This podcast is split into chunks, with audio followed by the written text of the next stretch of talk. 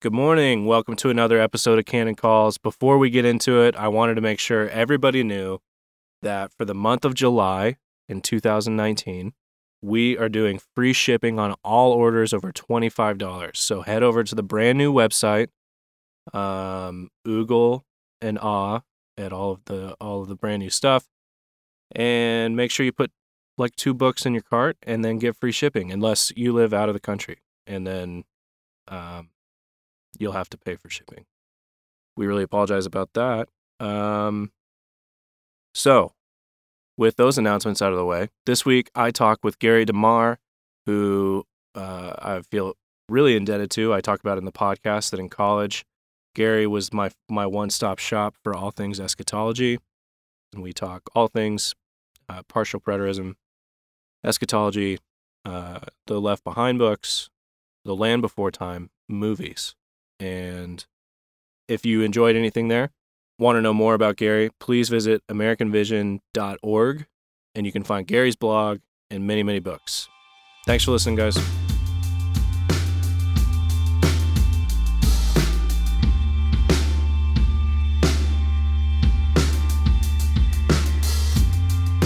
All right, so welcome to another episode of Canon Calls.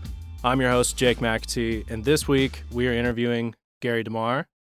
Gary, thanks for coming. Well, thanks. Hey, it's worked out great. I was in, in town. I got your email. Yeah, I emailed Uh, you last week, and you were like, "Why don't we do this live?" Right. Yeah. Been was- here. Been here since uh, uh, Sunday and leaving tomorrow. Been doing all kinds of uh, uh, work with Darren. I'm sure he's got been- you. That's been a great. It's been a great time. We we got we, we this morning we got some really really good stuff. So that was Yeah, good. so I'm hoping well, I'm hoping we'll wrap up with kind of what's what's coming on the horizon for you and what's new for you. yeah. Uh, but first, I'd love for you if you could just let's say nobody, let's just say this audience is totally uh, unawares to your project and who you are.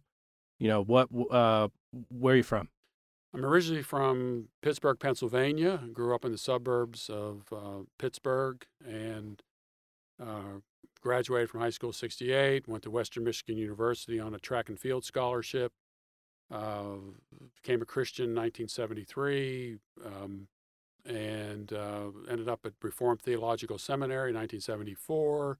Okay. Moved to the Atlanta area in, in 1977 and I've been there ever since. And I've been with American Vision, which is a Christian worldview ministry, uh, since 19, 1980. Awesome. Uh, when Darren dropped you off, I was just telling you, you know, I came, I became aware of your work. I was at Bethlehem College and Seminary, which is a little school, Minneapolis, Minnesota, and I was in a uh, biblical and theological studies in exegesis degree. And so just a mouthful of word. Basically, you have to read Greek and Hebrew, and you know they teach you to arc. Uh, I don't know if you're familiar, familiar with arcing, and it's a very, you know, high intensity, exegetically run school. Oh. Yeah. Uh, and uh, it, it was started by uh, John Piper, so it's it's got a uh, they are a uh, historic pre-mill Baptist, you know, Swedish Baptist uh, school. And so at the time, I was getting familiar with Canon Press, and I was learning about uh, there's a thing called postmillennialism, and there's a you know you don't have to ma- read Matthew 24 like it could happen, could be next week, or depending Right. on who's elected next. Uh, and so I was looking for, I'm trying to find somebody who's really dealing with the text and um, in a way that I wasn't finding. And somebody led me to your works. And so I've greatly appreciated your writings, and especially as uh, Last Days Madness was really, you know, a second Bible to me. So, Yeah, Last Days Madness uh, kind of grew out of um, a series of articles that I had written, and I sent them to a friend of mine, Michael Michael Hyatt, who was a uh, at, um, he had- he and a, a friend Robert Wolgemuth had started Wolgemuth and Hyatt, and they were they were looking for books to publish, and I sent them an idea, and they liked it, and they so Wolgemuth and Hyatt was the first to publish uh, Last Days Madness. Uh, Mike Okay. Mike then went on to uh, Thomas Nelson, became the president of Thomas Nelson Publishers, and they published my critique of uh, the uh, Left Behind series. And so I've I've kind of you know, the the the eschatology stuff is kind of a hobby f- for me. Uh, I, I I really do enjoy uh, dealing with it. yeah. So with eschatology, uh, so I, so I told you where I went to college, but I grew up in Texas at a at a pretty big non-denominational church, um, and it was actually a, out of the Bible movement. So out of DTS, there was the Bible movement, um, and so all that really meant though with the non-denominational thing is we uh, we were Baptists who didn't want you know we weren't the villains of Footloose though. Right.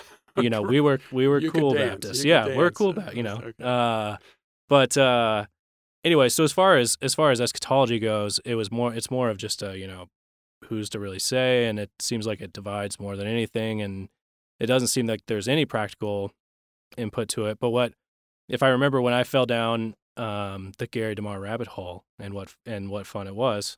I remember you talking about. I can't remember where you said it, but I think you said you you used to just travel and do a lot of the worldview guide or worldview thinking conferences and right. and speaking engagements and um and somebody you kept getting questions like you know hey if the world's going to end soon why do Why I have to are we wasting our time? yeah uh, can you talk about that yeah, because that's yeah. you know as far as eschatology goes all of a sudden it becomes really practical Yeah, I, I had written a series of books back in eight, in 1980, uh, 1982, 84, and 86, a three-volume work called God and Government, uh, pointing out to Christians that government isn't synonymous with politics. Uh, that uh, God is a governor of all things. Self-government under God is the most important government, and family governments, church governments, and civil governments. So I was. I'd go around. People would ask me to come and speak, and I'd address those those subjects and how we should be involved in economics and politics and medicine and every other area of life. And invariably, I'd get somebody who said, Why are we wasting our time on this? Because Jesus is coming back soon. All the signs are in, are, all the signs are in place. And this was early 80s. And we have to remember that uh, Hal Lindsey had written Late Great Planet Earth in 1970, in which he made something of a prediction that Israel becoming a nation again in 1948 was extremely important. It was kind of the key prophetic passage. Matthew 24, 34 said, This generation will not pass away until all these things take place. Generation was 40 years, 40 plus 48, 88. So we're right in the midst of this, Right. the, the end of the, the of this prophetic pronouncement. So why are we bothering with this? Because the rapture is right around the corner. And even if you weren't a pre tribulational rapturist and you were post trib, you're still looking at something that's going to take place before the year 2000. So I, so I, I really got involved in the eschatological side of things as an apologetic. Uh, I had to answer that. I had to answer that that question for people, and that's how le- the uh, Last Days Madness uh, came into being. yeah you it's it does seem like that is uh even from when you became a christian you said 1973 Yes. And then uh, I also know, um, I think it was Gary North as well. You and Gary North went to Dallas Theological Seminary in 1988. Well, we Was went 80 to Dallas, Oh, okay. not to the seminary. Okay. Yeah, And it was in 1988. it was 1988, and it was yeah. to debate. Dave Hunt and Thomas Ice. Yeah. Right. We, uh, um, Peter Leithart and I had written a book called The Reduction of Christianity. Okay. And uh, it was a critique of Dave Hunt's uh, kingdom and uh, dealing with the kingdom now and tax on postmillennialism and so forth. So uh, we wrote a we wrote a response to that, and, and that book did very very well. We sold tens of thousands of copies of that Wow. book, and and I had I had sent the manuscript to uh, Dave Hunt ahead of time. Say, David, if there's anything in here that you disagree with, let me know. Uh, or I misrep. There were things that he disagreed with. Sure. I didn't want to misrepresent him, so I sent him the manuscript, and he said that uh, I don't have time right now, but afterwards we'll we'll debate. And so uh, we debated in in Dallas. Uh, Dave Dave Hunt and Tommy Ice on their side, and of course Gary North and I on our side. Yeah. And those were significant names at the time. You mentioned Dave Hunt and then Tommy Ice as well. Yeah, D- uh, Dave Hunt uh, wrote the uh, Seduction of Christianity, which was really about the New Age movement. But he made a couple of comments in there uh, about the kingdom that were a little off the wall and kind of a slam to postmillennialism and kind of equating modern day postmillennialism with the New Age movement. And Okay. tha- and and Peter Yeah. and I then wrote that response and to say you really don't know what you're talking about. Uh, and so we we did that we did that debate. I think it's available. I think it's probably online uh, somewhere. So PDF is somewhere yeah, around. somewhere. Yeah. Real quick, so before we keep going, can you describe uh, what was popular at the time with the Tommy Ice and Hal Lindsey. What was the view? And then after that, can you tell us uh, what what was it that you were putting positing forth uh, instead?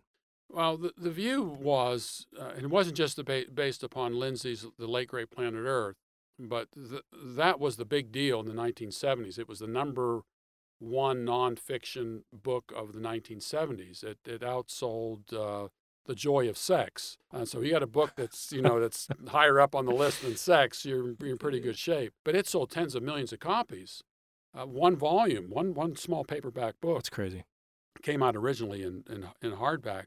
And you think of the Left Behind series that has 12 or more volumes that sold in the neighborhood of 80 some million combined. This was one book that sold in t- you know tens of millions of copies. And eh, I, I think it really had an effect on the culture. There was, you know, why bother? You know, this you don't rearrange the deck chairs on the Titanic. It's all coming down. Jesus is going to return before that gener- before this generation passed away, etc. So this is still in the 80s when I'm writing this, and then the 1988 came and we're still here. And there was a book that also came out in 1988 called uh, 88 Reasons Why the Rapture is going to be in 1988. So this was a big, big deal. Right. And many, probably a lot of young Christians today have no idea what this fascination with the end times was all about. Right. So for them, they're thinking so uh, obviously for them they they've got a date 1988 um but it is it is kind of their thing that that date is con- continue to move well they um, changed yeah they moved the goalpost it was 48 and then it became 1967 uh, okay. uh, uh, israel get, takes jerusalem back uh, jews take jerusalem back and so they still still had some time to maneuver from 1967 to 40 years to 2007 Okay. And uh, then it became well, maybe a generation is seventy years, and maybe even hundred years. Right. So it got be, it got very slippery after a while. So they're they're taking all of the New Testament texts that are a doom and gloomish, and they're and they're basically doing their best to say this has got to be soon. Things are not. They don't seem to be going super well. Um, there's tons of uh, persecution, or you know, America's really gone astray. So it, it's got to be soon. So I'm reading Matthew 24 in light of today, or I'm reading uh, any of the others in the epistles. Yeah, you got the man of lawlessness. You've got, of course, the book of Revelation. You got uh, Ezekiel 38 and 39. Russia was supposed to be the end time that's bad right. guy. That's right. Uh, and that that's still a very popular view. I was going to say that's back in vogue. It yeah. is, and in fact, it seems to always be in vogue with a a few uh, accents of uh, you know blood moons and you know, added to the added to the ensemble of you know, what passes today as of, of, of biblical prophecy. And so, uh, in the midst of that, all of that hysteria, and as you mentioned, even the Left Behind books, which are massive, massive, ma- Right. they were massive books, uh, and even mass, massively influential. But uh, you didn't, you didn't even sort of like take two steps to the right or left. You know, you, you, it wasn't even that you were kind of different from them. It's your position that a lot of those texts were fulfilled in the first century. Oh yeah, is yeah. that cor- and, and and and that's not a new position. It's Not, like- new, yeah, yeah. correct? I didn't come along and say, "Hey, you know, I've just found something new and all this." Right. Their position is really the newer position. Right. but Uh, maybe not uh, as far as the culture goes. eh, They're they've done they did a great job of assuming the center in a way that would make you guys were pretty out of left field, I would think. So can can you describe your view? Well, the, the, the view that I, I I kind of adopted and have kind of and expanded on is that you pay close attention to time indicators when it comes to prophecy as well as audience indicators. And when you see the second person plural, for example, used in Matthew 21, 22, 23, 24, it's obvious Jesus is referring to that particular generation. And that then that takes you to the phrase this generation. And every time in Matthew's gospel where this generation is used, it always refers to the to the generation to whom Jesus is speaking. And I know people try to get around Well, that's a It- that's a far demonstrative, not yeah, a near yeah, demonstrative. Yeah, this is a near demonstrative, and Jesus had a future generation in mind. He could have said that generation. That generation, there it is, Jesus yeah. had a different audience in mind. He could have said when, you know, they when they see the abomination of desolation, or when they see wars and rumors of wars. But second, um, in Matthew chapter 24, second person plural is used throughout. And Jesus had a particular audience. His disciples ask a question regarding the, the, the uh, destruction of the temple. Because in chapter 23, Jesus says, Your house is being left to you desolate, walks out of the temple. His disciples point out the buildings. You mean the, this building right here? And Jesus says, Yes, that not one stone here will be left upon another. They'll all be torn down. And they said, When is this going to happen? So Jesus then tells them, and he ends that, that section with, This generation will not pass away until all these things take place. And people have tried to get around it. Scofield said, uh, well, it really doesn't mean this generation, it means this race, meaning the Right. Jewish race, which Right. makes no sense. It's the wrong Greek word. Um, and uh, makes no logical sense because the dispensationalists, you know, like Tommy Ice and Dave Hunt and Hal Lindsey, see Israel as being the focal point. And yet, if it said this race will not pass away until all these things take place, it means when all these things take place, the Jewish race passes away. So that didn't make any sense. Right. Um, and and and I came across a book that was written in 1948 by Marcellus Kik. Uh, his was an ex- exposition on Matthew 24, and it. I was in seminary at the time, and I was doing the same thing you were doing. I was taking classes on exegesis and hermeneutics and so forth. Right. And we were always taught compare Scripture with Scripture, and that's what Kik did. He compared Scripture with Scripture. He showed, look, here's a parallel here, here's a parallel here, here's a relationship between this and that, and it it uh, it supported everything I was being taught how you do exegesis. So Right. What w- uh, you you mentioned you went to RTS. What what was the um, were there big uh, popular at least eschatology narratives from there, or was it it's a buffet, or was it and most of the professors were amillennial, but Okay. Greg Bahnsen was the professor there at the Okay. time, okay? and uh, uh, Greg, uh, who was re- really only a couple years older uh, than than I was at the time, uh, but far far more articulate and, and understanding of issues than anybody I had ever met. It. And um, so he he wrote and talked about the postmillennial position, Okay. not so much on preterism. Okay. Preterism is just simply a word that means that a pro- prophecy is given, it's now been fulfilled, it's in the past. Um, most of his work was on the postmillennial side of things.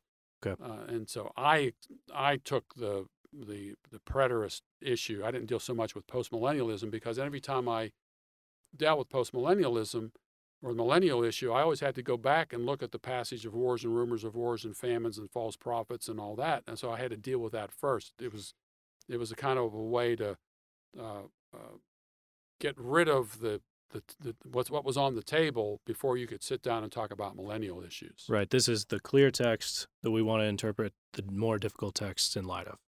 Exactly. Yeah, you don't go to the book of Revelation, uh, Re- figure. Revelation 20, and then try to try to. You just don't do that. Right. Uh, you you deal with the simplest texts, and the the Olivet discourse is much simpler than the book of Revelation. Plus, you've got three versions of it in in the Synoptic Gospels in Matthew 24, Mark 13, and Luke 21. So you've got Right. ways to put all that together, and it's a more empirical uh, uh, understanding of things, historically empirical, because you can actually look back at the history of that period of time and see a lot of those events Some validation. place. Yeah.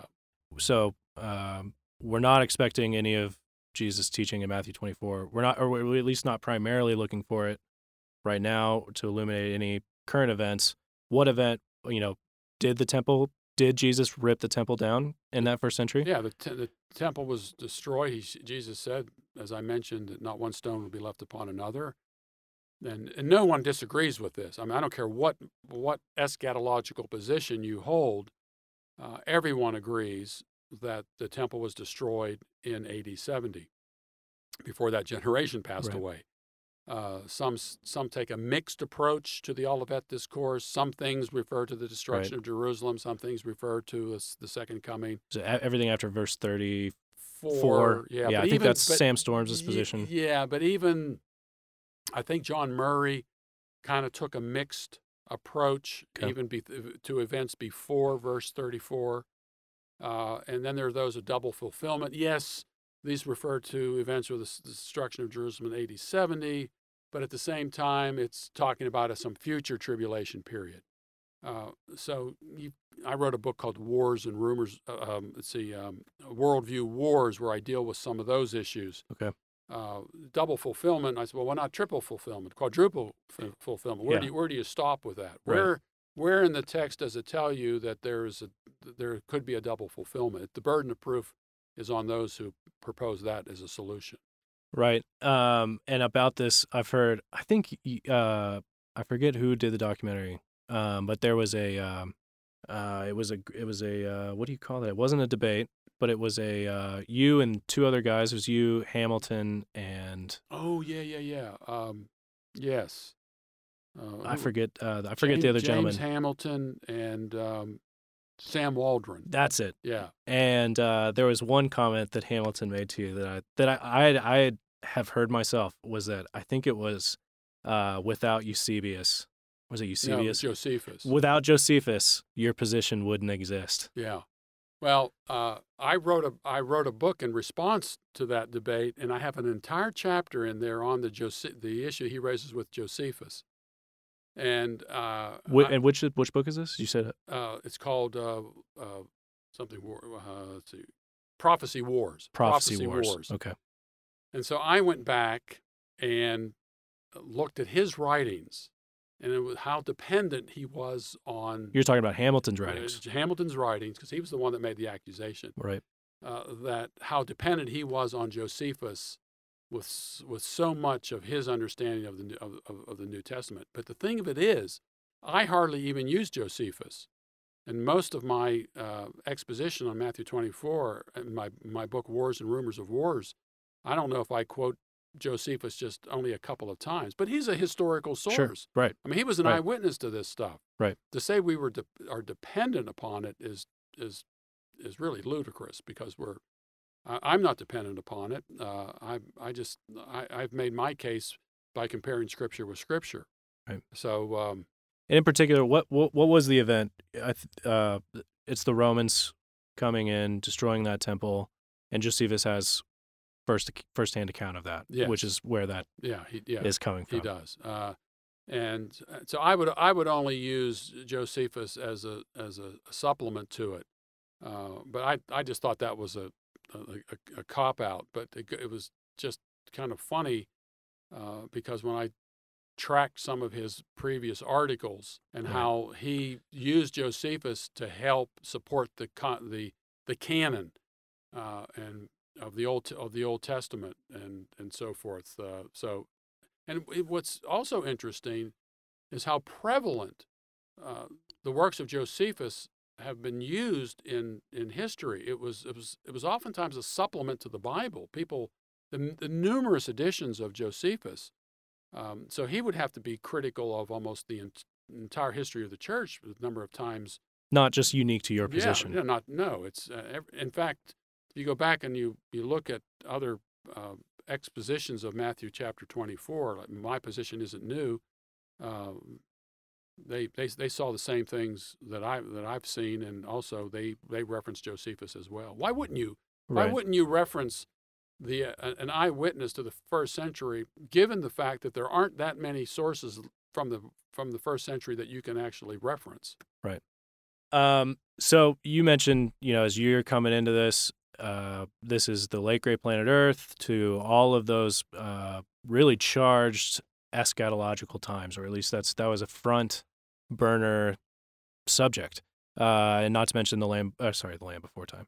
Uh, why did I just forget those novels? Oh, the Uh, left behind. The Left Behind. you know, not, not to mention the land before time. Yeah, in, fact, uh, the, the they're both fictional accounts. So Yeah, that's, uh, they that's- fit in the same category. So that was such a supercharged time. What do you make of uh, where the church is today with eschatology? I think there's a greater debate over eschatology today. The position I'm advocating is often dealt with in people who are writing on prophetic matters. We're probably in the 60s, 70s, and 80s. There was no really mention of the of the preterist uh, uh, position. Uh, but today, uh, you, of course, the internet has opened up all kinds of things. But uh, it's it's always a discussion. Anybody who writes a commentary, you mentioned Sam Storms, Right. Uh, his his works are very preterist, although he Right. probably wouldn't take it as far as I I, I would. I think he has that verse 34 break. Yeah, uh, which Marcellus Kik had as well, and I held it for the longest time. But after additional work, I, I really I really couldn't hold it, and I think it makes much more sense, especially if you compare Matthew 24 uh, with Luke 17. Uh, there's a shows you that things that take take place before verse 34 and things that take place after uh, verse 34, uh, they're they're flipped in the Luke 17 uh, passage. And again, I have this in that, that book, uh, uh, Prophecy Wars. Okay. In terms of so uh, today, people are at least taking your position a lot more seriously, even if they disagree with it. Um, what is the debate, or what would you say? Is there a is there a, popular doctrine today? Do you think one takes any of the positions take precedent over the others? I I think the the older we're living in the last days. Jesus could come at any moment. Uh, there are lots of signs today that uh, lend evidence to that perspective. Is still very popular today. There's it's still out there. Okay. Uh, I although I haven't I have not seen a scholarly defense of dispensationalism in for a very long time. Same. Uh, and uh, although the, most of the, I think the shift has taken place to the more popular writers, the more extravagant uh, uh, prophecy writers. Uh, I, again, I don't, I don't know what Dallas is coming out with. Uh, many of the stalwarts are, are dead, um, and um, Pentecost and Walvoord and uh, Dave Hunt is an, who was more of a popularizer, but uh, I just don't see anyone really defending it in a scholarly way, and that the major publishing houses uh, aren't aren't publish or aren't publishing the scholarly uh, defense of dispensationalism anymore. Yeah, I'm curious. I wonder. I know that there was a, a really popular time where the Reformed Two Kingdom position really came to the forefront, which was sort of an amillennialism, uh, and at least and at least how it applied that eschatology practically. At least they were thinking through how to, the, you know, are we, uh, what are we reserving for that kingdom, and what are we reserving for this kingdom? yeah. Was that was that an amillennial? You know, was that a was that a a bad attempt at amillennial practicality, or what would you make of that position? Uh, it Um, was it was no one. I don't think people described it so much that way. I think uh, Greg Bahnsen forced the antithesis on that when he was at RTS. Okay. And I think the definite the two kingdom approach today, Michael Horton and uh, who's the other one, Van VanDrunen. I Van, think. uh, yes, uh, I and- forget. And, and others have, uh, tr- I think they have come out because of the popularity of the idea uh, that God's word applies to every area of life, and God's word should be applicable, and we just don't relegate this to the church and leave this to the world, uh, sort of thing. They've been they've been forced to kind of answer uh, what people like uh, uh, Bahnsen was was was presenting, and Rushdoony and and and others like them. all right. Well, so what? Uh, you mentioned a few of your books: Last Days Madness, Prophecy Wars, uh, Wars and Rumors of Wars. Correct? Is that that was one of your most recent books? Uh, Wars and Rumors of Wars, yes. Um, where can we get those? You can go to AmericanVision.org. Okay. AmericanVision.org. Uh, articles go up five days a week. Uh, uh, we have a store. There's some books that are out of print right now. Last Days Madness is out of print, but there's digital versions, and we're moving in the digital world as well as, as everyone else is. Uh, so there's a lot of lot of material there. If I don't remember right, too, you have a uh, in your store. There's a free PDF bundle, I think, There could be. And uh, I plundered it a long Oh, time good. ago, a long Okay, time ago. yeah. But uh, Yeah. like I mentioned, super grateful for your stuff, and also I wanted to make sure. Uh, what are you up to with Doane? Is it Gary and the End of the World? Yeah. I. Uh, Are we allowed to know yet? It's it's most of it's eschatological material. We went we're we're, we're kind of over uh, going over things again, but uh, doing a more biblical theological approach to it rather than just simply answering objections, but Okay. putting it together. It's really the first time that I know of that it's been done this way. And of course, with Darren as my interlocutor, uh, you know, know, knowing the system as well as I do, he's a good. He's he and I are doing this together. It's I, I think it's really really turned out well. Awesome, We're not we can quite dead. We're not quite done with it, but we're we're getting there. and we can find that at Darren Doane's Facebook. Uh, we can, he's post. He'll be posting things on on his page, and I'll be posting things at at uh, uh, American Vision's Awesome. Facebook page, and then eventually this will all be available through American Vision. There, we're we're with Darren. We're going to be hitting everything with it. It's, Okay. It's a bit overwhelming to me, but I. Uh, Darren knows this stuff Yeah. a whole lot better than I, you, you or I know. No, I So, yeah, believe it. yeah, no, I believe it. Awesome. Well, thank you so much for for taking the time. Thanks for Appreciate you. me. Good to be here.